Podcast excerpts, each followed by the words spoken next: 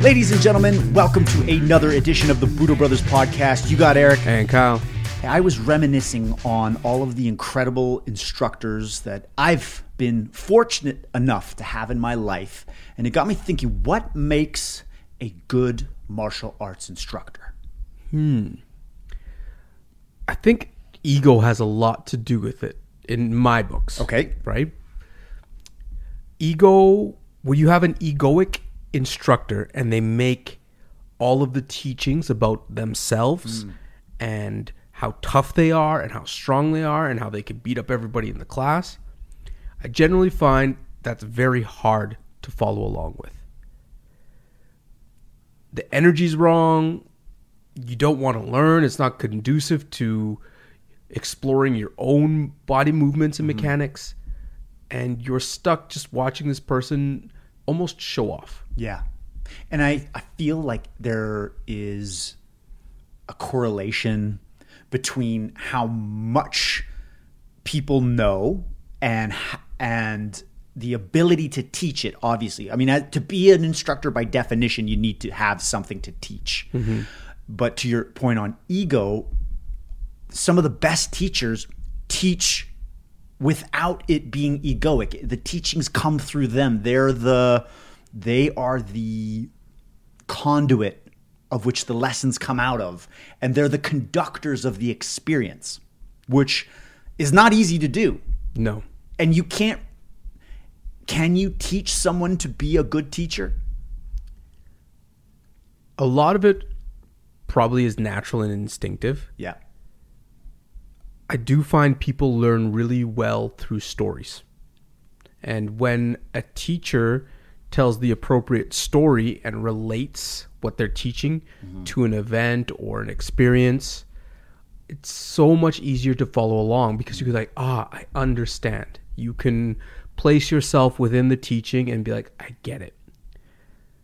One thing I really don't like is when a teacher doesn't give you very much time to play or practice the skills, right? In martial arts, sometimes you'll have a teacher who's like, then you'll do this, and then you'll do this, and then you'll demonstrate this, and then this, and they'll give you 30 seconds to mess around with the skill, Yeah. and then they're back on teaching again. I really enjoy teachers that allow self discovery yes through movement and mm-hmm. let you sit in it and play with it a lot. yeah let you get stuck so that you have the information to ask the right question. Hey i'm not getting this lock or this i'm not getting finding the center of balance. Oh it's because you need to take a step out. You know there's when you find something that's not working it arms you with the information to ask the right question to get you to where you want to be. That's really true. And I've experienced teachers who are very structured. Yeah. And they have everything organized and it works. Mm-hmm. And I've also experienced teachers who are very free, free flowing and go off the energy of the class and read the room. So to say that a teacher needs to be super organized and have their whole curriculum laid out down to the minutia versus somebody who's like, okay, what does everybody feel like doing today? I've had good experience with both. How Me about too. you? Yeah, absolutely. And I think it comes down to the style. Like, there's no doubt that there is a lot of value in uh, progression in the lessons where you're starting off, all right, you know, the next couple weeks, we as a class are going to start focusing on this area, whatever that might be. And it, and everybody's learning together and you're building it piece by piece in an organized and structured way.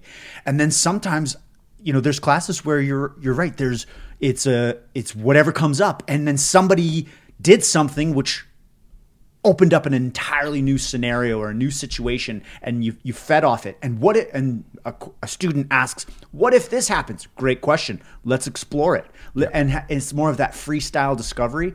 I again i have experienced both and both have been incredibly valued. So i think there is value in both styles Who would you say the most meticulous martial arts instructor you've experienced in your journey is? I want to see if it's the same as what I think. Hmm.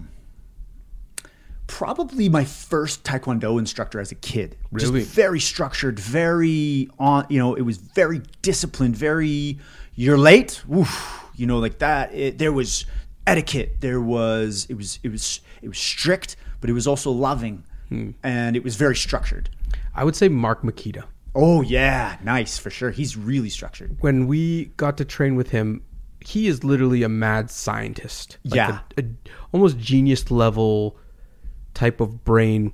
How he approaches martial arts and the detail that he mm-hmm. goes into mm-hmm. things, and the history that he collects. Like for me, he was the most detail orientated martial arts instructor I've ever come across. And it was amazing learning from him.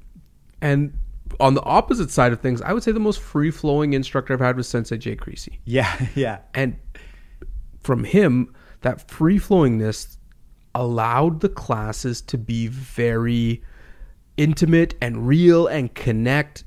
And he started our mm-hmm. mindset journey. Mm-hmm. Like, and very organic. Yes. And what I loved about his classes as well is, yeah, we would all be sweating our bags off, and near the end of the class, the last, you know, 30, 25 minutes, we would cool down, and all of a sudden, whatever comes up, wow, whatever metaphor of life that the technique we were working on can relate to our personal lives. And before you know it everyone's mind is blown. Yeah. that's i love i love the philosophy side of the teachings as well. I get so much out of those talks and the ancient wisdom that's been passed down through the arts that's one of the most beautiful things to me about martial arts is gleaning wisdom that is locked in the art that was passed down and is a traceable lineage.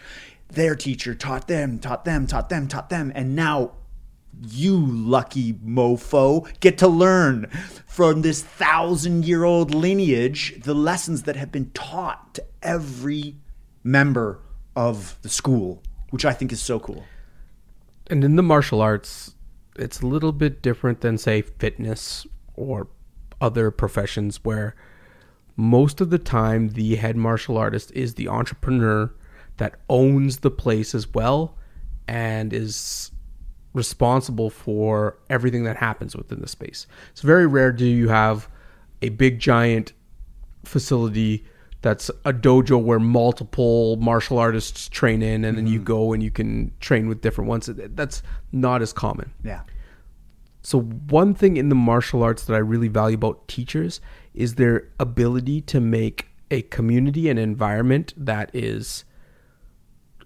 comfortable to train in that doesn't have a whole bunch of people who have egos or people trying to ruin the lesson or people try to throw in their two cents and just completely kill the energy mm-hmm. of the space. Mm-hmm. They control and command the space and it operates in the way that they've designed. that's important Yeah. because how often have you been in classes where there's just too many cooks in the kitchen Oh my goodness. you know where yes and it's it's difficult because they have valid points to make but you know they're not the head chef they're not designing the menu here you know Yeah. and you can almost feel that they're trying to prove themselves as like I know what I'm talking about and you Yeah. can do it this way also Yeah. where you just want to practice and learn. Also to the role of like a dojo enforcer and setting that up like you don't want some random person to come into the school act all tough and challenge people and start getting into like real fights mm-hmm. and and causing damage to some of the the younger belts in the class. So structuring your students and knowing their roles, like you know, some schools have a dojo cho, some have the person that's the the enforcers. Yep. You you know your role within a mm-hmm. within a dojo a community. and you climb the ranks But that is like any good team sport as well too. right yeah You have your captain, you have your assistant captain, you have the person that's responsible for particular things. That's how come these team sports operate so well is because everybody knows their role within the environment of the the sport, right? Down to the person that knows that they're responsible for bringing water on the field. hmm Yeah, that's a good point. So it, it seems like there, it has to strike the right balance between the structure and the freedom for organic experiences to take place. Now, do you think an instructor can be good at teaching high performance athletes and also just like general population people who are looking to work out and train and get a little bit of an experience in martial arts, or do you think that they're two separate, different types of coaches or trainers or senseis? Yeah, I mean, I think there's there is elite level instructors that yeah probably get bored teaching white belts. You know, mm-hmm. they want to work with a a complete assassin, you Yes. know, and it be their life's work, and that's the path they go on, right? Because I I could see a lot of elite coaches probably. I mean, I can't speak for everyone, but I, I'll guarantee there's a lot of elite level coaches that don't really have time or care to want to teach beginners. They've just that era of their journeys over, and they want to focus on that elite level uh, of teaching. And I also wonder too how many teachers want to teach the elite level, but if you were to look at the cash flow of any most most martial arts businesses, the generally the income comes from teaching kids, right? Yeah. The kids program. That's usually the biggest program within the school and these teachers have to be good with teaching youth. Mm-hmm. It's almost a requirement for owning a school or having somebody within your program that's good at that. Even when we went to the Jackson Wink Academy, they teached, they taught um, the high level people and they had their specific times where they're training and learning, but they also had a general population program which paid the bills, which kept the lights on. And the nice thing about that place is they also had the incredible adaptive MMA program, Right. which was for special needs. And so it's such an interesting dynamic of being a teacher. Mm-hmm. I think one of the hardest things to do is to be focused on being a teacher whilst at the same time trying to keep the lights on. It's two different energies. You're you know you need to do what's popular, trendy, in tune with the latest trend or how to get more people in class or this sales funnel in order to keep your business going. Mm-hmm. But at the same time, you know what works and you know the system, pattern, and programming that people need. But it's hard work to do that. And most people don't like to put in the hard work to get the things that they want. So it's a constant battle between getting sales, making sure my dojo stays open versus how the heck do I teach people the, the right way, the true the true way. Yeah. And how much do you think pushing your students is makes a teacher great or not? Can because I've worked with some instructors like dude like they're just they're pushing too hard and it's it's like it's almost not conducive. I've seen some students that can't handle that kind of pressure. Mm-hmm. And other students really excel and then how much is pushing the students uh, a reflection of their efficacy? I think the best in business are amazing at reading their student because different people respond to different stimuluses. Some people will respond amazingly to pressure, and you push them, push them, push them, and it produces results. And they're going places. Where I see that's with Ella. Like, Ella is our um, Budo Youth Fund athlete, and she operates way differently than the standard kid. She's in tournaments all the time. She's putting in work. She's constantly criticizing and critiquing her skills, but she has big ambitions. Yes. And she responds well to that being pushed. Yep. Whereas if you had a kid who loves to play PlayStation and is kind of doing martial arts on the side, maybe they don't need all of that. They just need to show up and be in the environment and they're going to glean the the um the skills and the, the the tools that they want. Yeah. And they have to grow too, though, right? That and growth requires a certain amount of pressure. Otherwise, we're just going to be comfort dwelling hermits, you know? One thing I really like that I saw is with old school martial artists, and there's a few martial artists today that still stick to these principles that draw a hard line. Like, these are the rules of the dojo, and if you break it, you're gone. Yeah. You're out. And kids aren't used to that. No. And they generally respond well to it. Yeah. when they have their boundaries, they Yes. Yeah. It discipline and structure. Kids, we saw in when we were teaching our the kids program. You know, the more we cracked the whip and were, uh, had structure, but still allowed fun. You know, it doesn't mean you can't have fun, and it doesn't mean you can smile, but you have to be safe, and you can't do stupid things, and you can't put other kids at risk. And when there is a line that's drawn, everyone hears about it, and everyone's doing push-ups. Right. Drawing lines is important. I'll never forget in my childhood, you know, around high school era, there's this kid, he was, we were out camping and there was a hunter. He left this like deer foot. It was cut off and it was like sitting out.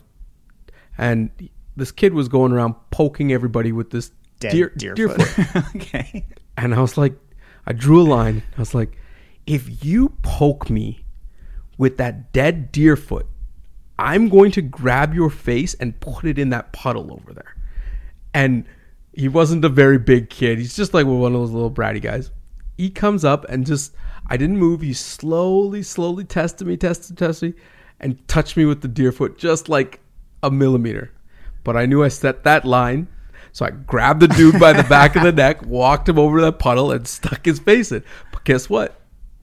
He didn't bother anybody with that deer foot for the rest Yeah. of the, the camping trip. There's consequences. There's consequences. As an adult, there's consequences. Yeah. If you go to the bar, mm-hmm. or you go to a nightclub, or you go to a situation, and you push somebody the wrong way, it can end up terribly for you yep. if you don't realize that your actions have consequences, it is a detriment to you in the future. And the fact that we are taking that experience away from kids, where their actions do not have consequences, they're learning those hard lessons in the future. And sometimes those lessons are irreversible. Big time. And have results that you can't turn back. Yeah. That's true. That's why martial arts needs to be in schools. Absolutely. that is a goal that we wanted to push later in life. Spoon Brothers Challenge. If you have a child and they have not tried martial arts as a parent, the Budo Brothers Challenge is to suggest the possibility of them trying. Pick and, and you know at the age of beginning, you know, five to seven to ten years old, it really comes down to the instructor. We get asked every time, what's the best martial art to put my kid in? Really, for a kid who's never learned how to use their body in a way that is has to do with martial arts, the the style is doesn't have as much to do with it as it does the instructor. Teaching the right things, having the right program, striking the right balance between structure and fluidity, and having a a class that is conducive to learning, that's supportive yet challenging, all the right mix. Find the right instructor and suggest the option because the child has to want to try it. They have to want to. A good hack: watch Karate Kid, or you know, get them in the mood. Hey, you you should try that. You should try karate. it works like a charm. I swear. And Karate Kid's making a comeback, by the way. It already has came Yeah, back. totally. So that's the Budo Brothers Challenge. If you have a child, as a parent, suggest they try martial arts. Love that. All right. Until next week. Till next week.